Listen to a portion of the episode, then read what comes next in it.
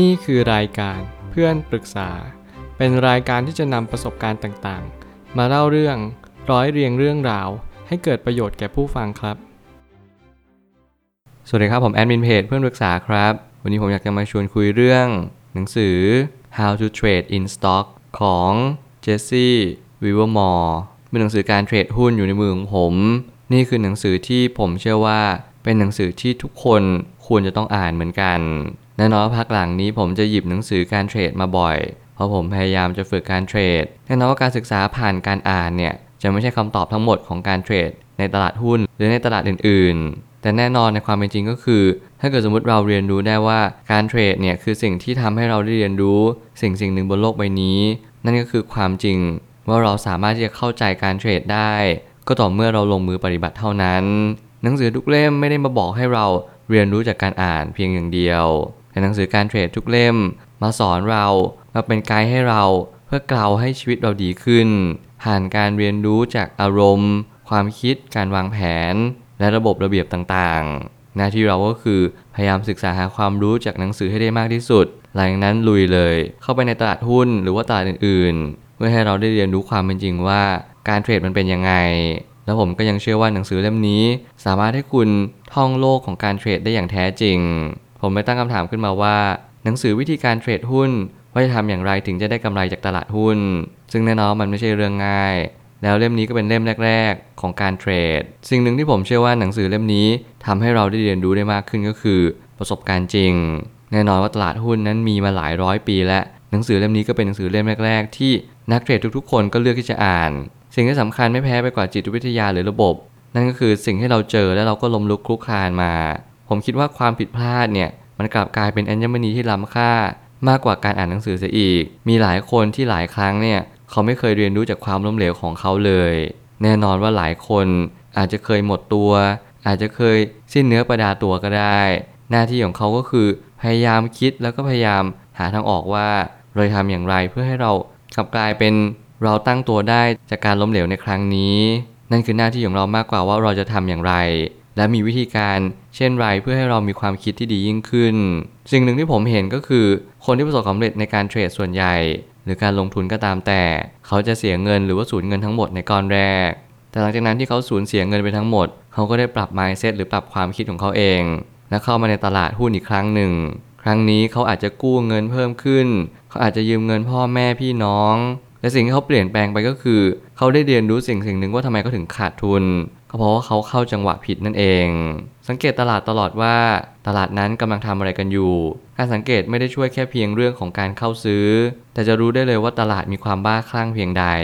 ผมคิดว่าการสังเกตตลาดเนี่ยทำให้เราเรียนรู้ว่า เราควรจะเข้าหรือควรจะอยู่เฉยๆ หรือควรจะขายหุ้นถ้าเกิดสมมติเรามีหุ้นในตลาด 3 กลยุทธ์ก็คือ ถือซื้อหรือขาย ถ้าเกิดสมมุติว่าเราไม่สามารถที่จะตอบได้เลยว่า ตลาดช่วงนี้ มันจะเป็นสิ่งที่ทำให้เราทำหน้าที่อะไร คุณก็ไม่ควรที่จะเข้าไปยุ่งในตลาดนี้เด็ดขาด ไม่ว่าคุณจะมีความสามารถใด ๆ ก็ตาม คุณจงหลีกเลี่ยงในสิ่งที่คุณไม่รู้และไม่เข้าใจ ผมเชื่อว่าการเทรดเนี่ยมันไม่เหมาะกับทุกๆ คน เพราะคุณอาจจะรับความเสี่ยงไม่ได้บางคน มองความผันผวนกับความเสี่ยงแยกกันไม่ออก มีหนำซ้ำบางคน มีครอบครัวแล้วก็เลยมองว่าความเสี่ยงที่เรารับเนี่ยอาจจะไม่ได้เท่าที่ควร หน้าที่ของเราก็คือพยายามเรียนรู้จากตัวเองให้มากขึ้นว่า เราควรจะเพิ่มพอร์ต หรือลดพอร์ตของตัวเอง ไม่ว่าจะเป็นวินัยการเทรดจิตวิทยาการเทรด หน้าที่ของคุณก็คือเรียนรู้ในการเทรดแบบกรอบยาว เพื่อให้เราได้ตระหนักรู้ว่าการเทรดแบบกรอบยาวเนี่ยมันมีโอกาสกำไรมากกว่า แล้วมันสามารถรันเทรนได้นั่นเอง ทุกการเข้าซื้อจะต้องดูแนวโน้มหลักก่อนตลอดเวลา ถ้าแนวโน้มไม่มา ก็ไม่จำเป็นจะต้องรีบเข้าไปซื้อ เพราะหุ้นจะเล่นตามข่าวเสมอ แต่ข่าวไม่ใช่เหตุผลที่ทำให้หุ้นนั้นขึ้นหรือลง ผมเชื่อว่านี่คือเหตุผลที่สำคัญที่สุดในหนังสือเล่มนี้นั่นก็คือ คนเขียนเขาเน้นย้ำเสมอว่าเทรนด์ต้องมาก่อน ทุกอย่างเราต้องเข้าไปตามกระแสเท่านั้น อย่าพยายามสวนกระแสไม่ว่าเหตุผลอะไรก็ตามแต่ หน้าที่ของทุกๆ คนก็คือ รู้ว่าอะไรควรทำและอะไรไม่ควรทำอย่าพยายามดึงดัน หรืออย่าพยายามยึดติดอะไรบางอย่าง ความสำเร็จในอดีตไม่ได้การันตีความสำเร็จในอนาคต สิ่งที่เราทำพลาดในวันนี้ไม่ได้แปลว่าอนาคตเราจะทำพลาดเหมือนเดิม แต่ละคนเรียนรู้จากสิ่งเดียวกันไม่เหมือนกัน หน้าที่เราก็คือดูข่าวดูหุ้นนั้น มีผลกำไรเติบโตหรือลดลงอย่างไร เรามีจำนวนเงินเท่าไหร่ การเข้าแต่ละไม้เนี่ยเราควรจะเข้าไม่ต้องแบ่งไม้เยอะ อย่างมากสุดก็คือ2-3ไม้ไม่ควรเกินนี้ ถ้าเกิดสมมติเรามีจุดตัดขาดทุนที่แม่นยำและชัดเจน เราจะรู้ชัดเลยว่าจุดที่เราเข้าไปเทรดเนี่ยเป็นจุดที่ผิดพลาด แล้วจุดที่ผิดพลาดนั้นหมายความว่า มันก็จะยิ่งขาดทุนมากกว่าที่เราควรจะได้กำไร การตัดขาดทุนก็จึงจำเป็นเหมือนกัน ระบบในการเทรดมีความสำคัญไม่แพ้ไปกับจิตวิทยาการเทรดเลย นั่นหมายความว่าจุดที่เราจะขายหุ้น อาจจะสำคัญกว่าจุดที่เราเข้าซื้อก็เป็นได้ หาจุดสำคัญในการเข้าไปจะดีที่สุด ไม่ว่าจะเป็นจุดซื้อจุดขายหน้าที่เราก็คือพยายามประเมินทั้ง 2 จุดนั่นแหละ จุดซื้อก็สำคัญ จุดขายก็สำคัญ แต่จริง ๆ แล้วจุดขายเป็นจุดที่เราควรจะประเมินก่อนที่เราซื้อหุ้น นั่นจึงเป็นเหตุผลว่าทำไมคนเราถึงประสบความสำเร็จหรือล้มเหลว เพราะเขาวางแผนก่อนที่จะกระทำอะไรทุกๆ อย่าง แล้วไม่ใช่ชีวิตหรือว่าการเทรด จะเป็นไปตามแผนทุกๆ อย่าง เพียงแต่ว่าเมื่อไหร่ก็ตามที่เรามีแผน A B C เราจะรู้ได้เลยว่าถ้าเกิดสมมติแผน A ไม่ได้ก็ไปแผน B แผน B ไม่ได้ก็ไปแผน C แผน D คือ backup plan เราต้องเตรียมสำรองเพื่อทุกอย่างมันไม่คาดฝัน และเตรียมตัวไว้เสมอว่านี่คือความเป็นจริงของการลงทุน เราอาจจะคาดการตลาดไม่ได้ทั้งหมด 100%แต่แนวโน้มมันมา ทุกอย่างก็จะ follow the trend แน่นอน ไม่มีทางที่เราจะหันเหจากเทรนใดเทรนหนึ่งไปอีกเทรนหนึ่งได้ ภายในระยะเวลาไม่กี่เดือน การปรับเปลี่ยนเทรนด์ของตลาดเนี่ยอาจจะจำเป็นต้องใช้ระยะเวลาเป็นปีหรือมากกว่า 2 ปี นี่คือความเป็นจริงว่าเราค่อยๆเรียนรู้จากตลาดหุ้น และเรียนรู้จากทุกๆตลาดอื่น เพื่อให้เรานำมาประยุกต์ใช้ให้เข้ากับการเทรดของเรา สุดท้ายนี้ ทั้งนี้ เนื้อหาจะเป็นเรื่องเล่าเสียส่วนใหญ่ และเป็นเหตุการณ์ที่ค่อนข้างเก่าแก่อย่างยิ่ง ซึ่งต้องใช้การประมวลผลโดยรวม ให้เข้ากับยุคปัจจุบันด้วยเสมอ การประยุกต์ใช้จึงจำเป็นมาก ผมคิดว่าหนังสือเล่มนี้ไม่เหมาะกับคนที่ประยุกต์ใช้ไม่เป็น เพราะหนังสือเล่มนี้ส่วนใหญ่เป็นเรื่องเล่า และเขาก็จะ มีกลยุทธ์หรือว่าเทคนิคต่างๆเนี่ยเพื่อให้เราสอบทานตัวเองและตลาดต่อไป ซึ่งแน่นอนว่ามันไม่ได้มีอะไรที่สักสำคัญไปมากกว่าคำเพียงบางคำหรือประโยคบางประโยค เพราะนั่นจะทำให้เราตระหนักรู้ได้เลยว่า คนเขียนนั้นได้ตกผลึกกับตลาดแล้วจริง ๆ ไม่ว่าจะเป็นการเทรดหรือตัวของเขาเอง เขาได้เข้าใจอย่างถ่องแท้แล้วว่านี่คความเป็นจริงของเขา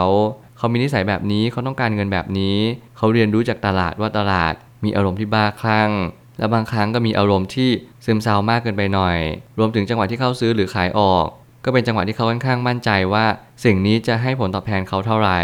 ประสบการณ์เป็นสิ่งที่สำคัญมากในชีวิต ไม่ว่าตลาดนั้นจะมีอายุกี่ร้อยปี รูปแบบนั้นก็ยังซ้ำเดิมต่อไป ไม่มีอะไรเกิดขึ้นใหม่ และไม่มีอะไรเปลี่ยนแปลงไป เราจงเรียนรู้ว่าตลาดก็คือตลาดไม่ว่าคุณจะอยู่ตลาดหุ้น หรือตราสารอื่นๆ นั่นแหละจึงเป็นเหตุผลว่าทุกอย่างเหมือนกัน จงเรียนรู้ว่าทุกสิ่งทุกอย่างเปลี่ยนแปลงแค่ระยะเวลา แต่สิ่งต่างๆ ยังคงเหมือนเดิม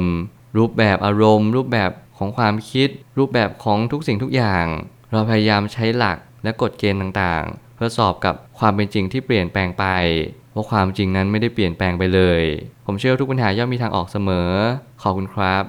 รวมถึงคุณสามารถแชร์ประสบการณ์ ผ่านทาง Facebook Twitter และ YouTube และอย่าลืมติด Hashtag เพื่อนปรึกษาหรือ f r ร e n d t a l k a ด้วยนะครับ